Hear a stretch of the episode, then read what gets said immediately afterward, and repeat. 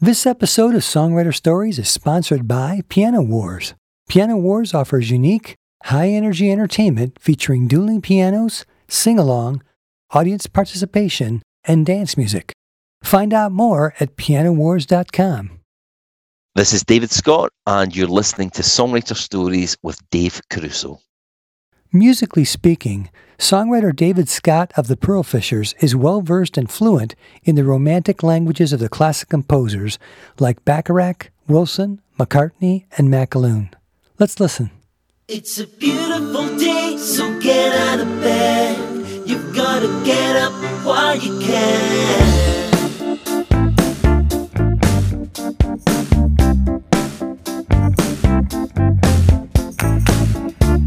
Diamonded dreams or wishes, you've gotta just let them go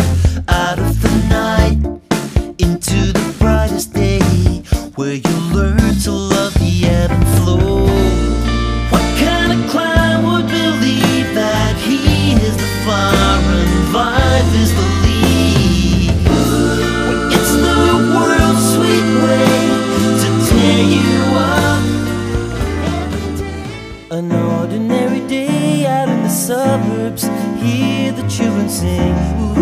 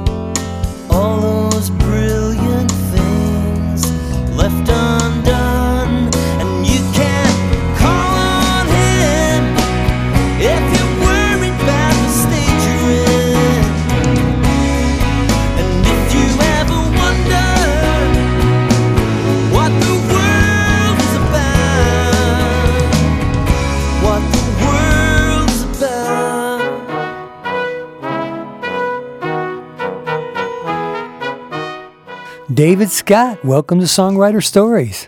Hi, Dave. It's nice to be here. All right. I watched a couple videos with you last night um, doing interviews with other people, and uh, I think I got your accent down. Okay, that's good.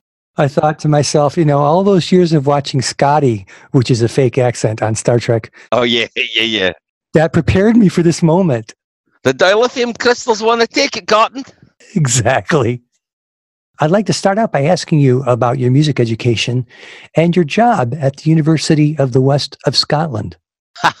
well, I'm a self-taught musician, really. Well, in, in some ways, I am. When I, when I was a kid, uh, I learned how to play the trumpet, and I did that at school. That was a, a something I did from probably uh, late primary school through to uh, late secondary school, and I, had some you know music tuition there.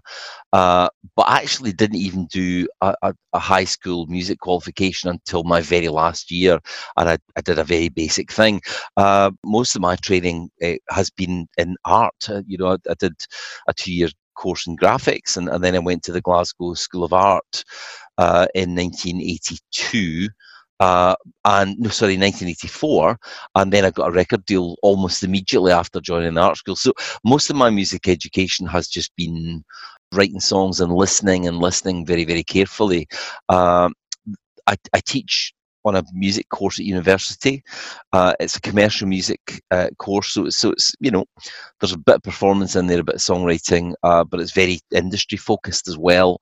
Uh, and then I teach on uh, the master's degree in in songwriting, uh, and the sort of stuff, the theory, as it were, that underpins that that course is much more akin to art school uh, uh, you know, in creative practice theory than it is to music theory. And people people listen to my mu- music and I think they think I'm quite schooled, but but not really. Well, especially when you realize that if you listen to your latest album, you've done the arrangements. So you're you're arranging for strings and horns, right? Yeah, one of the first records that I heard that really sort of uh, knocked me out was my dad's copy of uh, Burt Bacharach's Portrait in Music uh, and and which is a you know compilation. I, I now own about three vinyl copies of it. I do, every time I see it, I buy it because I think I, I, maybe need to give that to somebody. and it was a, it was a compilation of, of his own arrangements of his own songs. You know, so you would get uh, you know South American Getaway and and you know part of it would be a string quartet and then you would get one sung line and all that kind of stuff and the richness of it was just extraordinary uh, and i moved from that to pet sounds uh, and probably not long after that, uh, picked up on a, a, compilation of Scott Walker music called Fire Escape in the Sky, mm-hmm. which came in the early 80s. And the string arrangements are particularly of Wally Stott, uh, who, who later became Angela Morley, a film arranger. Those kind of things really kind of impacted on me amazingly. Uh, so you reach a, a sort of point in your life where you think, I want to do something that, that is where I want to be. You know, you, you don't want to spend your time making music that doesn't kind of do it for you. Uh, so if I want to have, you know, Wally Stott style string arrangements, I either have to get somebody to do it or I could just learn to do it myself. Uh, and that's what I've tried to do. And, and you know, since uh, the record, uh, The Strange Underworld of the Tall Poppies, I've arranged strings and horns on, on all of our records. And it's part of the process that I love the best.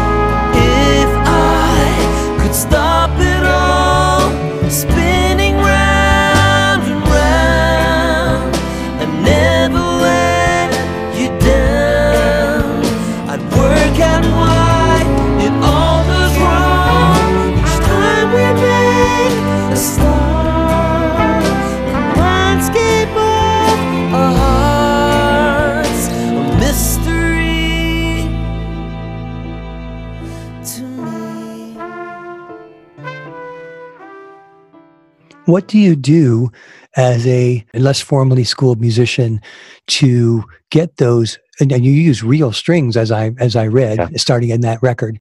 How do you get it from your head to the musicians? And I know there are lots of ways to do it, but I want to know what your way is.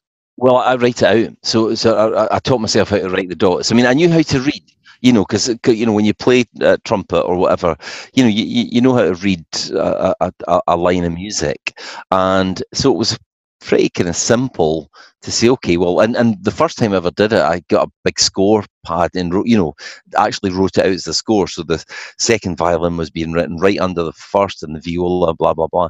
And doing it that way, visualizing it, it teaches you quite a lot about the discipline of it. Uh, and I'm sure that the, the, string parts that I give to string players now are, are kind of horribly naively transcribed, but the parts are good.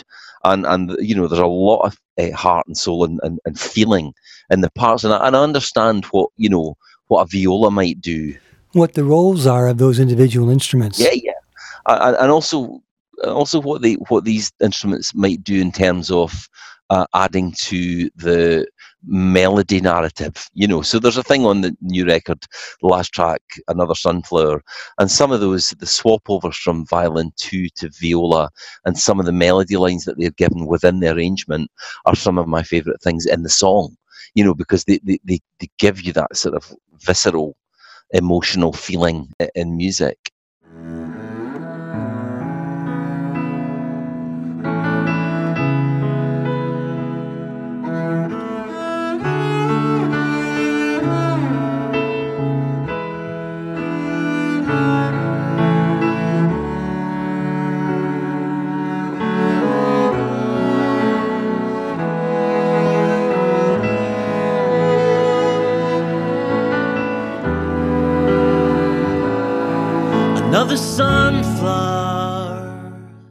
So that's it. I, I started doing, as I said, I, I used to give the musicians the stuff written by hand, and now it's easier just to kind of do it in Logic and Mhm. and print it out for them and a bit neater. But essentially, it's the same process for me, and I'm hearing string arrange, arrangements right from the start when I'm writing songs. You know that that's I- I'm kind of hearing them that early.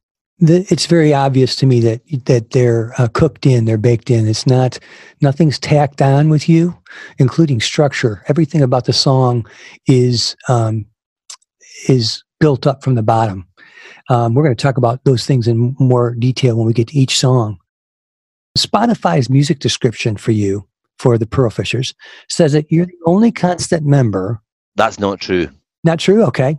Constant members are Jim Gash, Jamie Gash, and myself. And I mean, he, he he didn't play on the second record, but he's been there from the very start. Actually, the band it, it doesn't function like a band in the way that you would imagine other bands. In that it's not four or five of us in the room, you know, punching ideas round and, and you know falling out and you know all that kind of stuff. In a sense, I'm kind of conceiving music and then uh, bringing it in and, and and experimenting with fantastic musicians. Uh, but certainly, for example, uh, somebody like Gabriel Tellerman, who's been around in one shape or form since the second album, uh, he's he's an important part of the sound as well. So you know, there's there's a lot of, of constants in that band. Okay, well, let's see if we have another correction. Uh, Spotify's description describes the band as a glorious soft pop band mixing acoustic based music with subtle orchestral flourishes, rather like a Glasgow based prefab sprout with a major Brian Wilson fixation. What do you think of that characterization? That, that sounds not too far away. the, the, the, certainly, I mean, I would say that you know a lot of people who who write about my music uh, do tend to mention Brian Wilson and you know all that kind of you know that kind of sixties kind of Jimmy Webb and all that. But actually, I came up as a writer in the 1980s. My first record deal was 1984, and, and around about me were people who have had a lasting influence on me. Among them, uh, Green Gartside from Scritti Politti, Mhm. uh, a guy called Michael Head, uh, who wrote uh, songs with the, the Pale Fountains and then uh, Shack.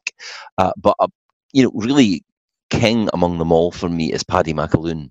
Uh, to, to me, Paddy is, is as good as the good guys. Of prefab sprout. Yeah, yeah. So, so like Paddy's songs to me are, are his best songs are as good as McCartney, are as good as you know all these people.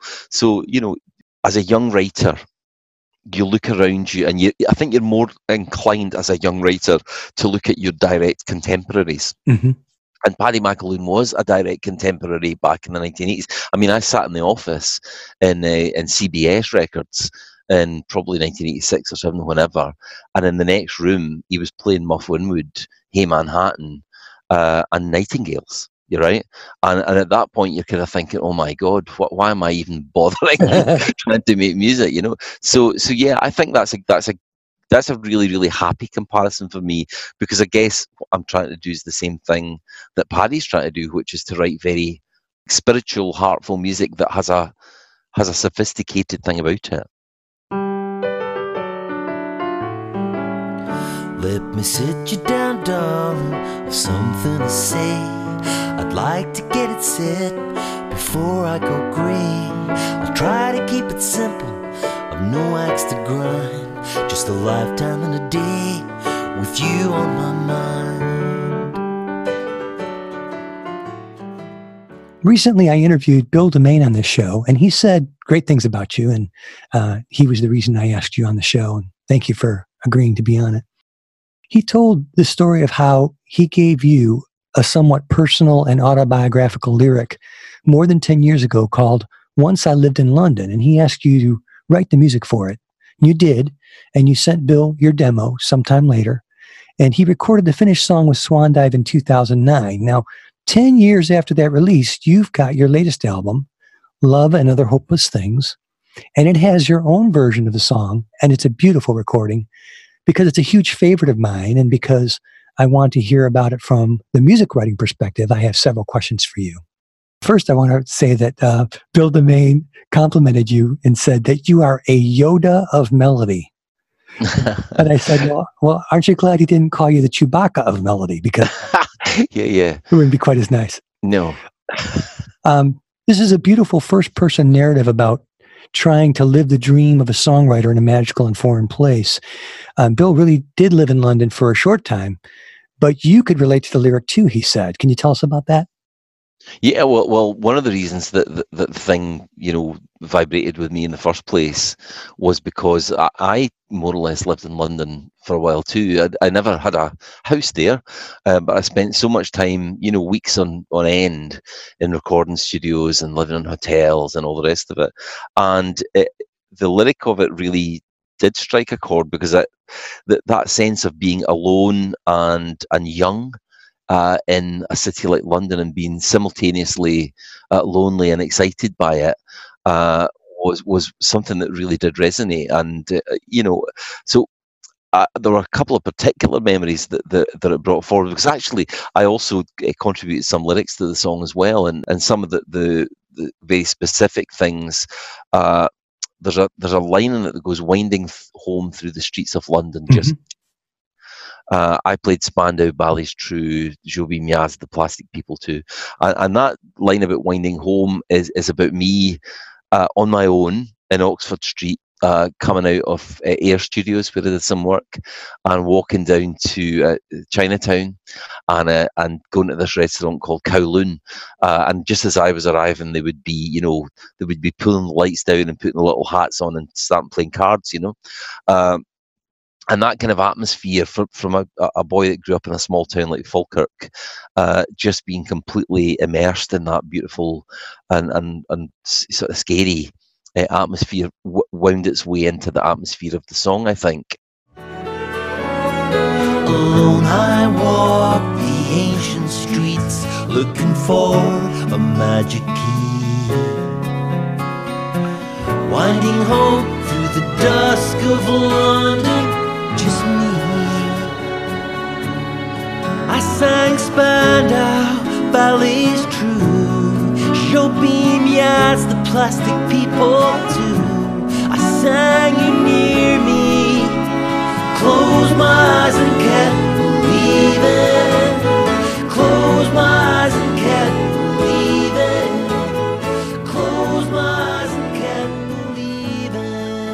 The initial kind of inspiration of it was looking at Bill's uh, lyric and thinking, you know, that that's me, and that's that's what set me on that track with that song. There are things about what you did with the music that made me wonder if you had changed anything in the lyric because some people lyrics are sacred and you can't touch them and vice versa. If the music was written first the lyricist isn't allowed to touch the music. But there's certain things here like the fact that you add the word now on some choruses. Um, close your eyes and stop and keep believing now. You use the word now sometimes, but not all the time. And the fact that you do the just me in the previous verse, the words go longer. So you say, um, and the sound of Big Ben. And yeah. next time it's just me. So it's shorter, which also makes the just me lonelier, it makes it stand out. Did you say that you did that just me? You, that was you? That's how I remember it. Bill might remember it differently. I think just me what was just me. uh, one, I tell you, one of the things that I really like about working with Bill DeMain, uh, and we've, we've written a, a, couple of songs together. There's another one that we wrote called Sylvia Dear, which which I did with Amy Allison on our Turn Like the World Does record, and he presents lyrics that are not quite fully structured yet at that stage So it leaves a bit of room uh, for somebody who's who's coming in, and and actually that is very freeing because you think, okay, well that means that there's enough room here for me to take this in a couple of potential uh, directions musically, uh, because it's not set in stone. It's not like you know hard A B A B rhyming, uh, or or whatever. And there's and there's tons of images that you can kind of sort through. So that I really like that.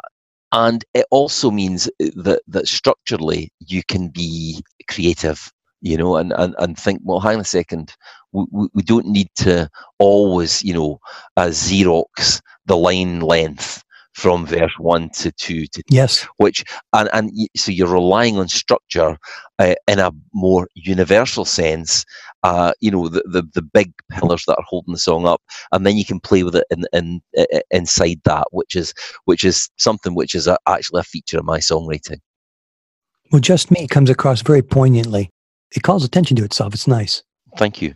The opening guitar parts on Swan Dive's version and your version are similar. They're they're using the same chords, and they're both on acoustic guitar, but they're in different keys. His is in G and yours is in A.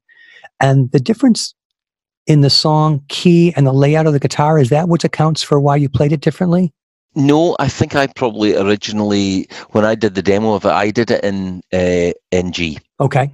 I mean, I've recorded the song maybe three times to, get, to get the right version of it.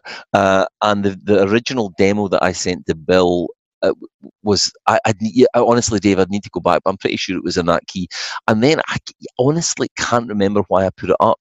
Uh, I think maybe I just wanted to, I wanted a, a, a brightness about it for my voice. No, right. Um, although I can sing it nice in G, I think. The, the main thing is you're always trying to find the right key for the singer. That's for sure. Mm-hmm. Uh, and Bill really suits that that key where it is, and I just think I suit the the, the, the slightly higher key. I hear that, especially on the last line of the bridge, which we're going to talk about.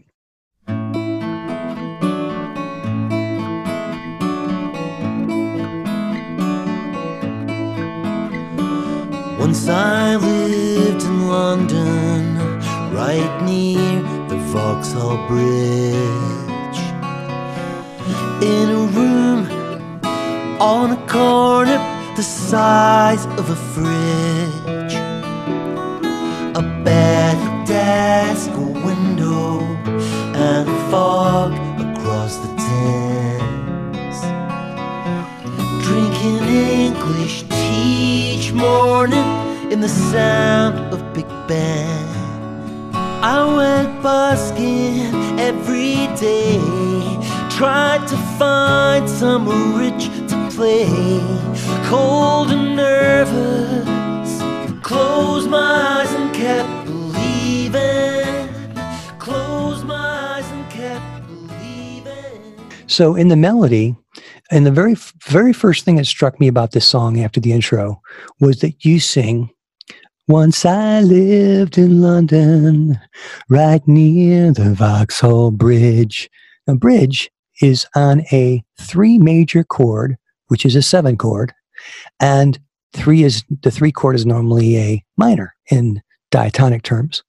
So it's a nice change chord, but, but you would expect it to be right near the Vauxhall Bridge. That's the note that most average writers would go to. And you went to the seventh, and I thought that was really, really cool. Yeah, and, and I think that's part of the thing about writing melodies is, is that there is a tendency, I think, among uh, some songwriters, and I, I work with a lot of young song, songwriters, and sometimes this is something I, I, notice a lot to cling on to the chord, you know, for dear life. Mm-hmm. And, and sometimes a melody that you hear, you know, an inexperienced writer writing is almost a description of the chord sequence, you know. Change the chord to the melody. Yeah, rather than something that is existing on its own. So, so I do when I write, I do write at the piano or on the guitar, but quite often I will step away from the instrument and just think about the melody. Uh, and it's something I, I, you know, particularly when it comes to writing a C section in a song, for example, I'll often just think, okay, rather than thinking where, where should the chords go here, I'll, I'll say, okay, let's, let's let the melody lead it. And the other thing, of course, is that the melody should be uh, supporting and describing concept uh, just just you know we, we, we have a tendency in, in popular music uh, studies even just to, to analyze lyrics only, but actually melody is, is a big holder of concept and and, and narrative and, and and you know impression as as it were.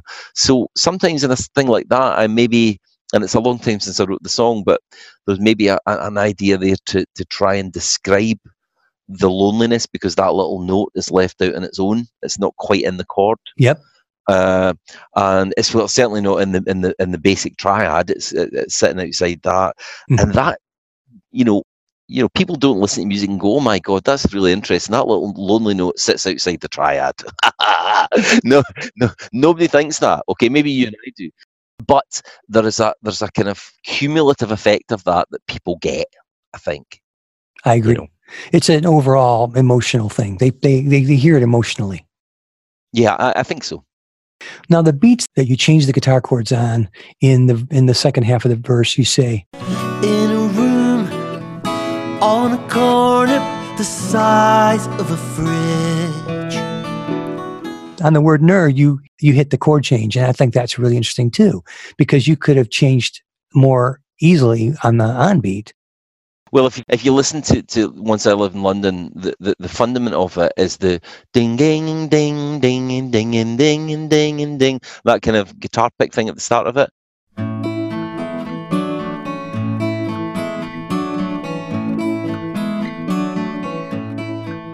That's already setting out the push. So it's all pushed so one, two, three, four. Yeah, down, push, push, down, down, push, push. Okay, so that in itself sets the kind of the, the ground for what the song. And I think quite naturally, once that rhythm is kind of established, the melody feels quite natural to, to, to be pushy all the way through it.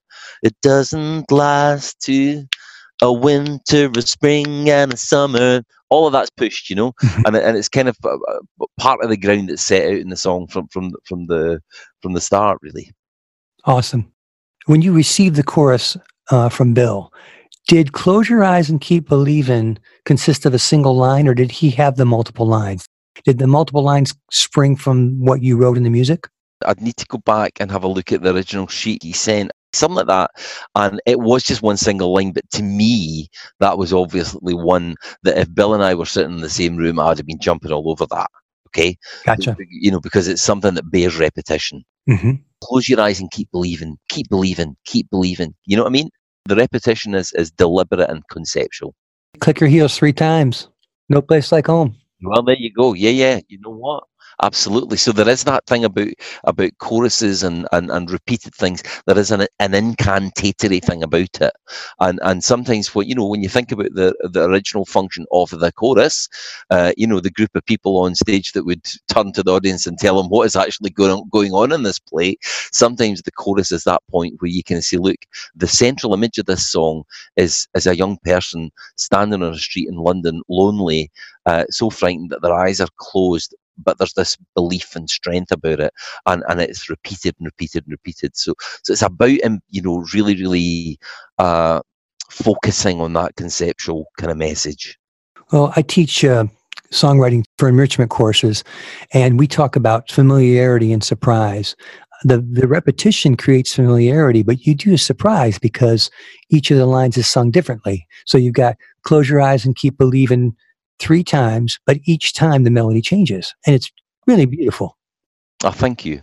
Close my eyes and kept believing.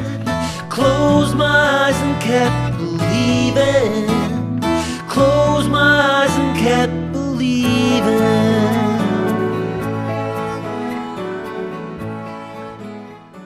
At the end, he's got this naive, I believed in the stories, and you accentuate that really well with the music. So naive, believed, and stories are internal rhyming. Yeah.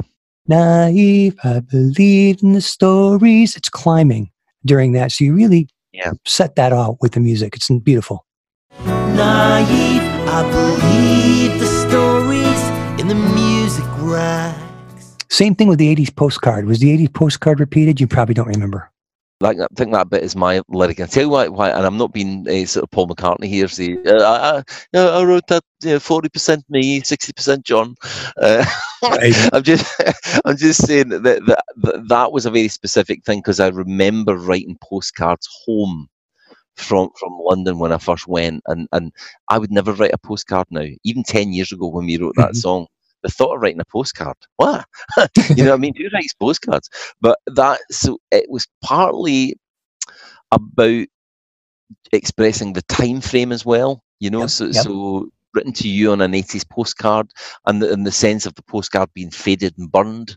And so it's, you know, that was more about setting that's like a more of a movie kind of device where you just change the scene and all of a sudden that, that it's, it's, you know, it's lit differently and, and it's, it's saying something different about the same thing. What I found uh, really interesting about the way that ends, you know, you go up an octave and you sing it very plaintively and it's triumphant, written to you on an 80s postcard. And then you do the trumpets, which are just perfect. I was thinking this morning that it reminds me of the setup to this solo in Nowhere Man. The chords are a little different because one's is, they do use a suspended fourth and you're using a four over five type thing, maybe. But on an 80s postcard, la, la, la, la, you know what I mean? Almost like, oh, yeah, yeah, yeah. It really fits. It's not anywhere near the same song. It doesn't last a winter, a spring, and a summer. A turn of the tide, and it's over.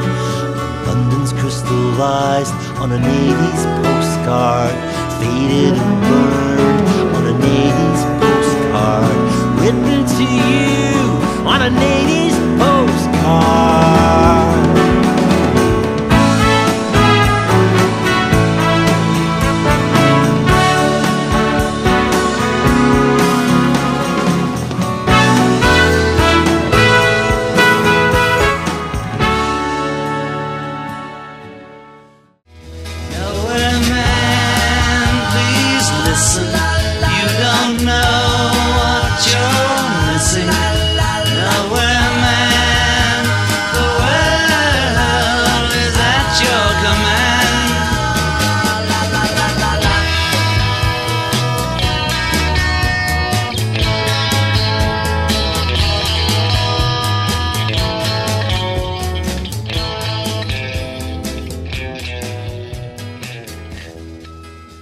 Well, that's a great that's a great reference because I do I, I love that that moment in, in that song and the record is it's a beautiful thing and the gorgeous guitar solo.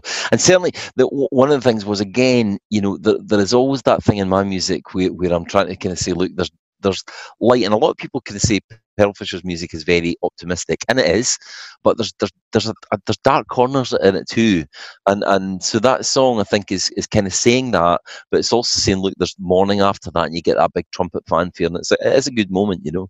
Absolutely. Why did you wait so long to record your own version? I know you recorded it, but but to release it on an album. I was just waiting for the right moment. And and I tell you, you know, on all my records, there's always one or two that I've been hanging about for two or three albums. And, and I'm just, my friend Ricky Ross, a fantastic songwriter, uh, always says there, there's, there's, a, there's a home for every song. And, and sometimes you just need to wait a couple of albums for the right time. And this definitely was. It's one of my favourite songs. And, and I just felt this was the, the time for it. Yeah. It's one of my favorites of yours too. Oh, thank you so much. I do love that song. It's it's nice to get some love for once I lived in London. well, Love and Other Hopeless Things came on around April. Could Be a Street, Could Be a Saint is another great one on that album. You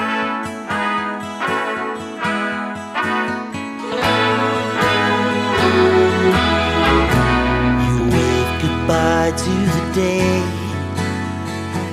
couldn't make it, babe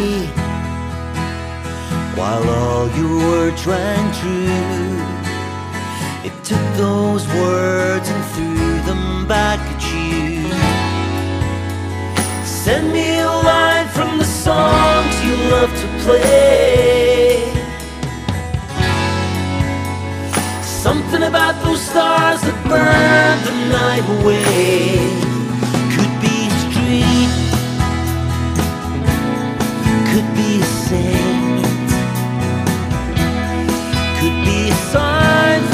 High freeway or the luminescent colors she paints. People are beautiful. People are beautiful. People are beautiful. So beautiful.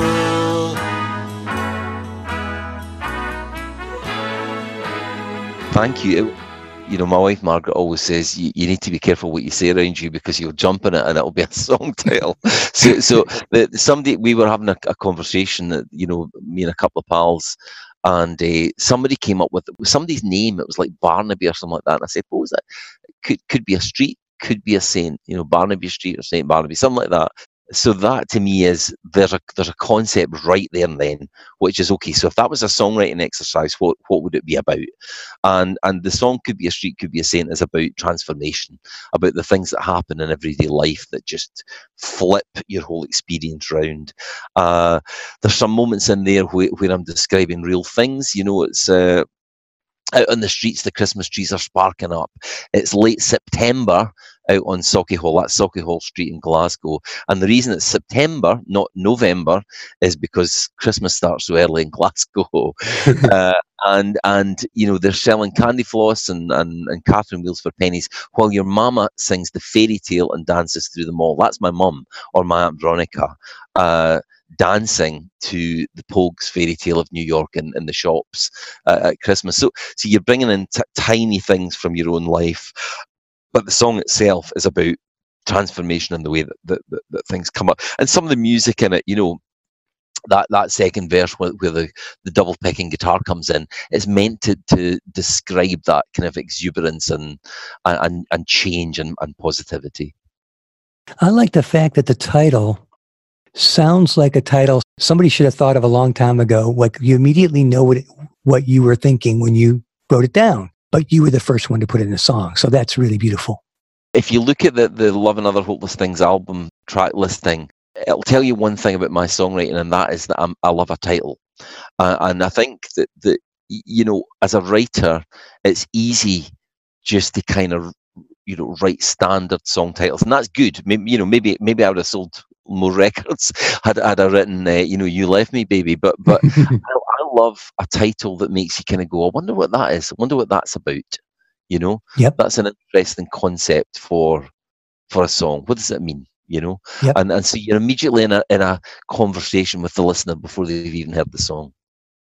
There's a cohesive cover art design to your albums and your EPs and your singles. Um, they tend to have a lot of white space more than most albums, and um, sometimes a lot a lot of white space and uh, lots of splashes of color. And now that I know that you uh, studied art, I can see that that was not an accident. You you were involved in that. Well, the covers are, are the work of Stefan Kassel, okay. uh, who is one of the two guys who run Marina uh, Records. And Stefan is a, a fantastic uh, designer, somebody with, with such a, a, a cool uh, signature style as a designer. Part of that signature style can be white space, and funny enough, if when he hears this, he'll laugh because I said to him when we got to the, the this this record, which is going to be the last record ever on Marina Records, they they they're, they're not doing it anymore. I said I want lots of white space, like like your classic designs. So it's got that '60s thing. Uh, and and yeah, and he, has used some of my uh, drawings and, and and some of the up with the larks, for example. Yes.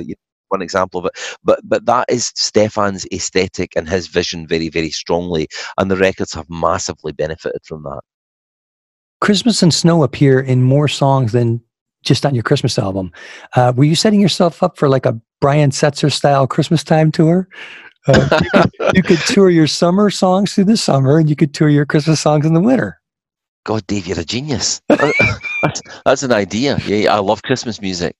Well, it's coming on Christmas. There's only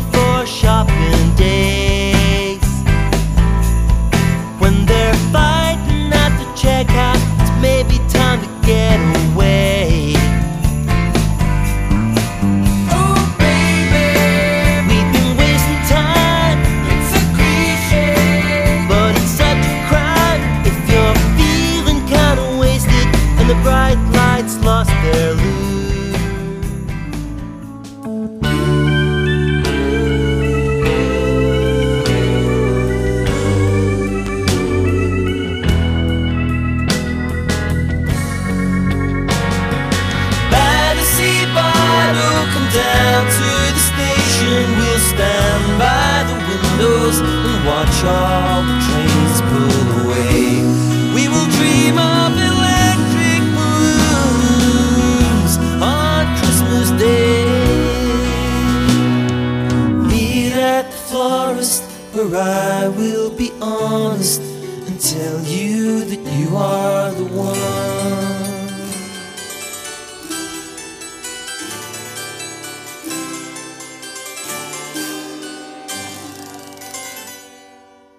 Snowboarding, strawberries in the snow, snow on the pines, Christmas tree and hurricane. Battersea Bardot mentions Christmas, and then one of your favorites, Winter Roads. Looking out, branches stretch across the avenue. 4 p.m., children tramping home from school Daylight's almost gone, Christmas lights are coming on. Birds flew off. November was the color of my world. Couldn't sleep, couldn't bear to see the dawn. Drove my car into the rain. Had to start it all again. But I never thought winter roads would lead me into such an enchanted place. Never thought the right thought would my face. Yeah, yeah, yeah. Yeah, Christmas is something I guess that, uh, you know in the Western mind uh, has got you know has been set up in so many different ways and and works in so many different ways. Some of them melancholy, some of them uh, really joyful and and and, and resonant. In my writing, Christmas is, is never far away. I, I don't know why. Mhm. Uh, but but this the Christmas album that we did, A Sunflower at Christmas. You know, you mentioned snowboarding, but but Winter Roads is, is one I think which is is among my very favourites of of my songs. Tell us why. Well, one of the reasons is, is because it was written absolutely from the heart, uh, and it was it was an in a not so happy period of my life where I was living on, my own in, in Glasgow, and I lived in this street called Camphill Avenue, and right across, I was in this little mad little rented flat, and right across from me were these beautiful Glasgow style uh, tenement buildings.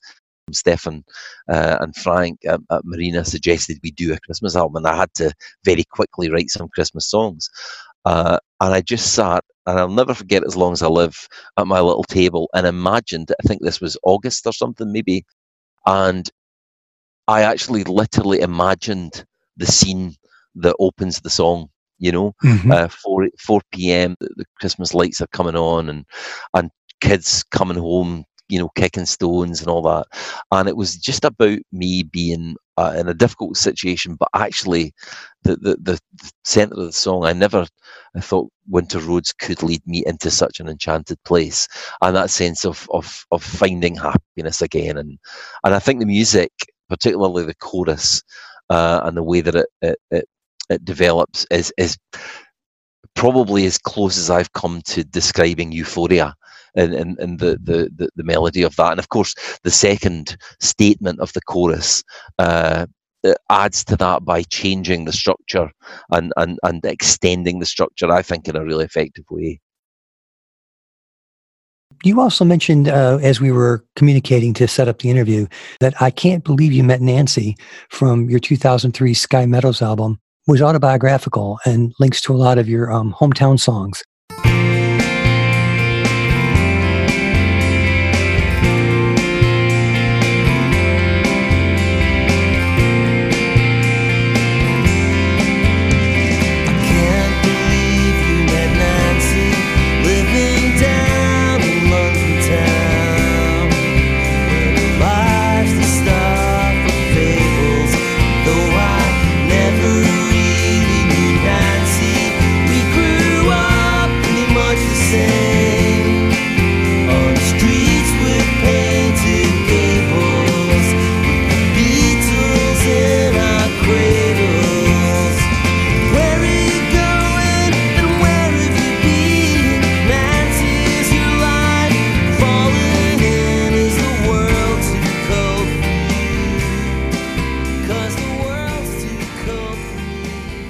Uh, would you like to share a little bit about that? Yeah, that's another one of those titles that was given to me. And uh, Stefan Kassel again uh, said that he was in, in London at a Burt Bacharach show.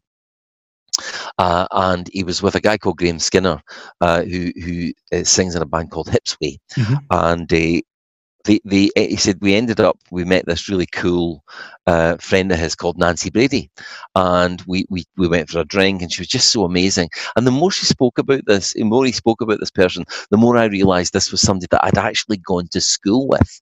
So there was this massive kind of distance, not just between uh, Falkirk, where I live, and, and London, which is 500 miles away, uh, and, and all of these kind of people who had dispersed through the world, but suddenly it was coming home. And, and so the song became a kind of reckoning about that, you know, that, that feeling that, that we, uh, we go back and we we we meet people or we meet people in, in this case secondhand and it causes you to think about your your hometown and and where you were connected and a lot of the kind of lines in that are, are, are directly uh, from my hometown of Falkirk on streets with painted gables.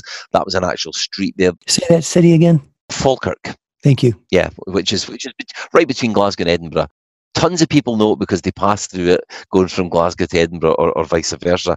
And the, the, the, town has just had a massive lasting impact on me. I, I, I, go back there to visit my folks, and it's a wonderful little Scottish. Uh, town and it, it just it's right the way through lots of my songs so that song i can't believe you met nancy again was about that uh, sending a message to, to, to, somebody who I didn't even really know that well at school, and it was about connecting. She was one of these kind of kids at school who were much cooler than than anybody else, and and you know you always feel attracted to those kind of people. I wish you were, I wish I was as cool as you, and and all these years later, I wanted to say that. In 2014, uh, Open Up Your Coloring Book came out, and you had a song on there that you also mentioned you really love is When Love Was a River. Sometimes the sun can flick and fade, leave you the darkest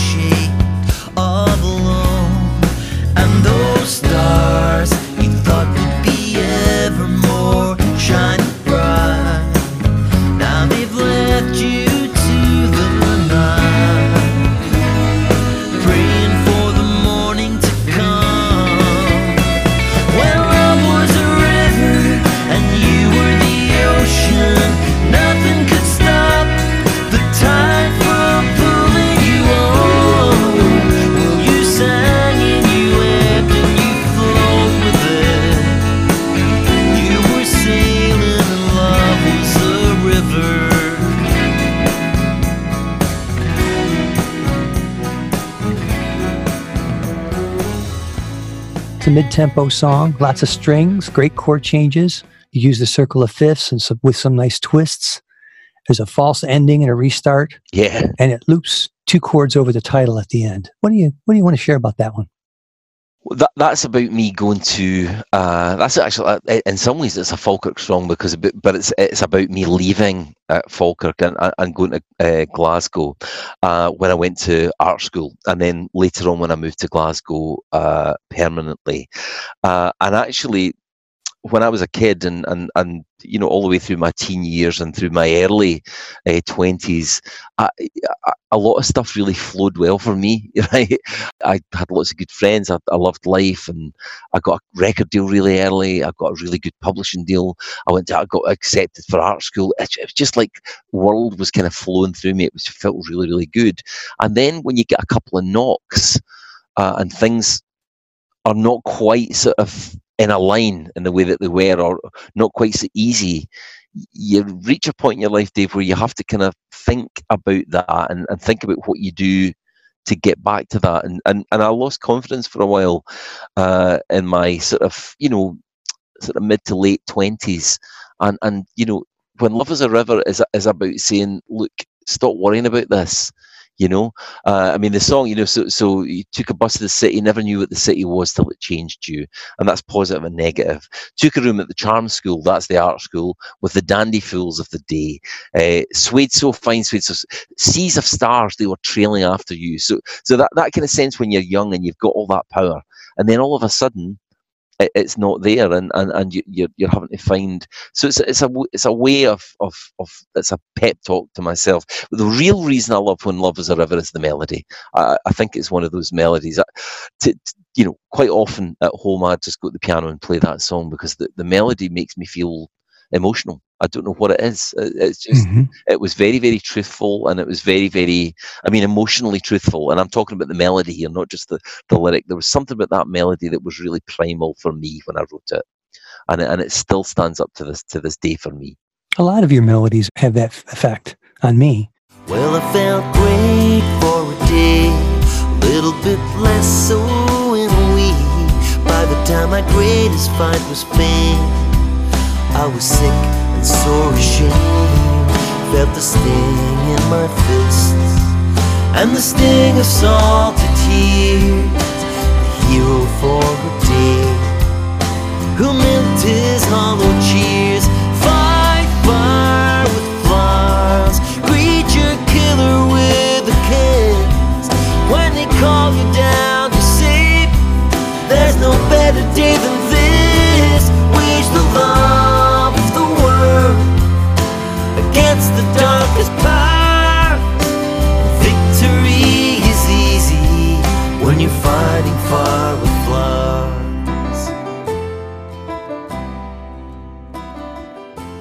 Fighting fire with flowers. Oh yeah, seems to be an anthem to dealing with bullies. Uh, well, that's that's that's a very positive way to look at it. Uh, Fighting Fire with Flowers was a song that I wrote, which was, I suppose, uh, designed to point out that it's actually pretty futile to be a pacifist. and and and it's it's kind of sarcastic. You're an unreliable narrator then. Yeah.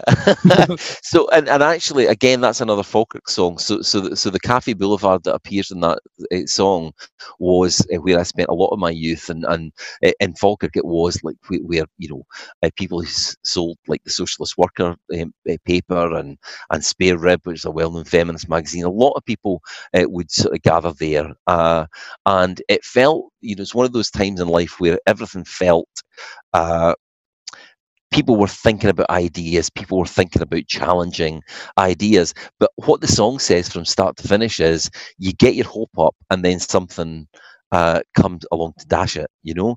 And, and, at the end of the, the song, I'm talking about uh, 58, 92, and all points in between.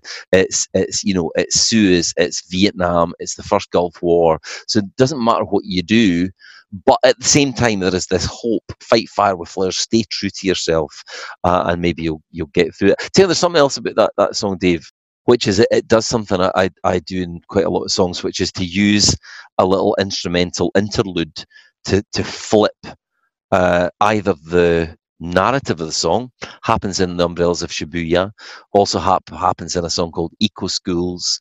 And the, the there's a little interlude in the middle of it which not only helps you into a key change but also into a, a, scene change as if it's a movie. Yes, I, I, love I love thinking about songs like small movies. Okay, so the verse three is now this scene, and and again I use that little device of the da da da da da da da da da da da da da da da da da da and then the conclusion now they're carving up the land and signing on the line. So it's the it's the kind of moment where the narrator turns to the audience and say, right, the the you know the result of all of this uh, pacifism is that it's still happening. People are still killing themselves. Victory is easy when you're fighting fire with flowers.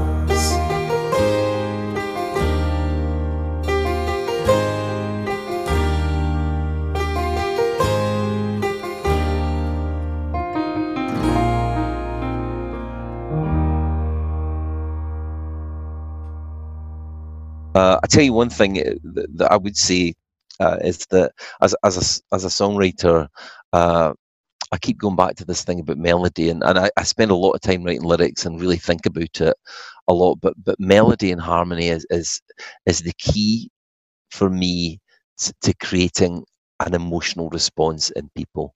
Uh, and when I do shows, whether it's a, a, solo show, I always pick the songs that I've got the strongest melodies, uh, and those are the ones that I think right. That this is going to touch somebody's heart because the because the melodies got some nice little change in it, or or it, or it's it's doing something interesting outside the chord, and people are going to. And it's not always the lyric; it's the tune, and it's uh, you know. So that's what I try and accomplish in my in my writing, and I'll I'll, I'll carry on doing that to the day I die.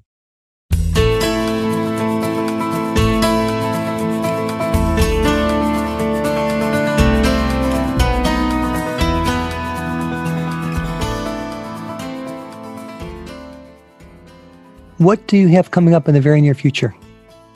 Uh, well, we're still going to be working this record for a while, and we've got some more of our little uh, live session videos that we did this beautiful kind of day uh, down at the Riverside Rooms in, in Ayr, and we recorded uh, with the, the band. You may have seen uh, one or two of those already up on the social media.